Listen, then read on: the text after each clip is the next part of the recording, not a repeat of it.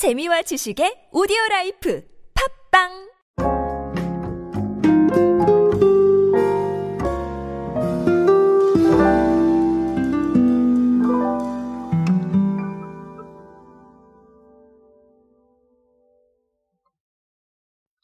요즘은 뷰티에 대해서 사람들이 접근하고 있는 방식이 상당히 다양해진 것 같습니다. 어, 저는 사실 네, 그루밍 쪽에 해당하는 사람이기도 하고 또 화장품에 많은 관심을 가지고 있는데 아, 요즘 좀 지켜보면 그런 부분들이 많은 것 같아요. 아, 그래서 제가 몇 가지 좀 찾아보니까 아, 또 올리브영에서 또 좋은 통계 하나가 나와 있어서 오늘은 그 이야기를 전해드리고자 합니다. 오늘은 셀프 뷰티 이야기로 함께 하도록 하겠습니다.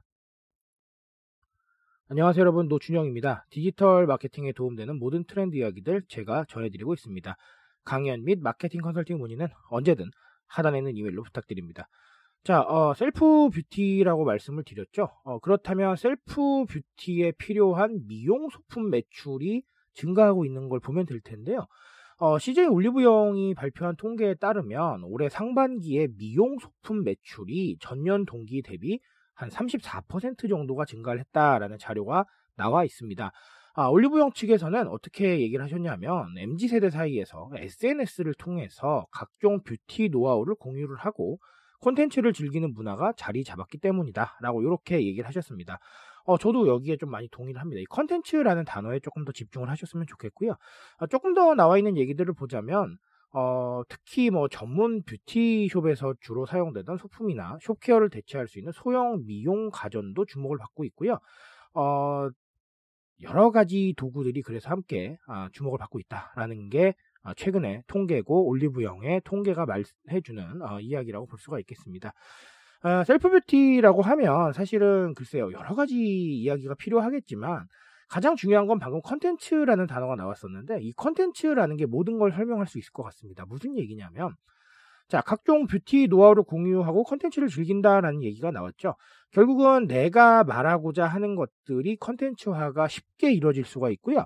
그리고 이 컨텐츠를 받아보는 대중들도 굉장히 쉽게 받아볼 수가 있습니다. 즉, 예전에는 셀프 뷰티를 하고 싶어도 어, 내가 잘 알고 있어도 이거를 어디다가 올릴 데가 없고요. 그리고 또 내가 알고 싶어도 이 정보를 어디선가 얻을 데가 없었습니다.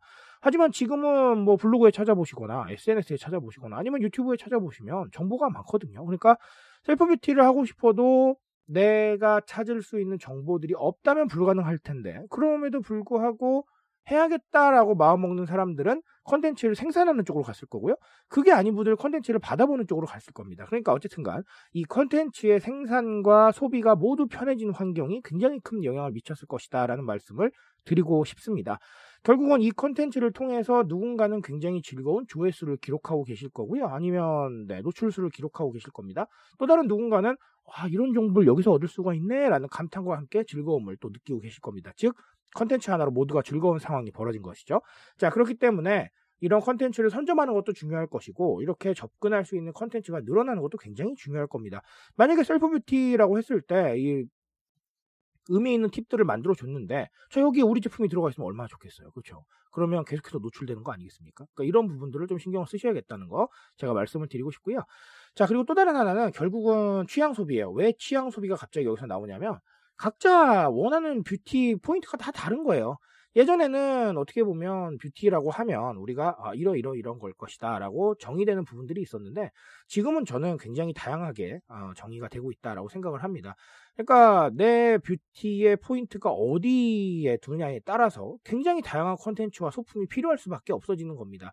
자, 그러니까 결국은 어, 그런 것들을 대체할 수 있는 상황이 없다고 가정을 했을 때는 네, 그 제품을 사야 되는 거예요. 네, 내가 원하는 뷰티의 어떤 상황들을 표현할 수 있거나 아니면 보완할 수 있는 제품들이 있다면 당연히 사야 되는 것이죠. 그러니까 어, 미용 소품 매출이 늘어날 수밖에 없는 겁니다. 방금도 말씀드렸지만 자 내가 원하는 게 다 달라요. 그러니까 지금 나와 있는 서비스로는 뭔가 좀 아쉬울 수 있습니다. 그러니 결국은 내가 원하는 상태로 그냥 접근을 하겠다라는 것이죠. 자 이건 취향이나 뭐 상황의 소비다 이렇게 보셔도 무방할 것 같습니다. 자, 결국은 이런 추세가 앞으로도 더 강해질 거라는 얘기입니다. 그 아주 중요한 얘기니까요. 꼭 좀 알고 가셨으면 좋겠습니다. 우리는 각자의 시대에 삽니다.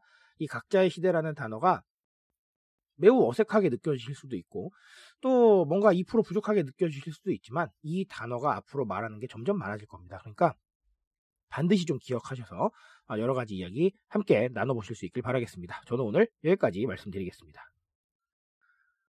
트렌드에 대한 이야기는 제가 책임지고 있습니다. 그 책임감에서 열심히 뛰고 있으니까요. 공감해 주신다면 언제나 뜨거운 지식으로 보답드리겠습니다. 오늘도 인싸 되세요 여러분. 감사합니다.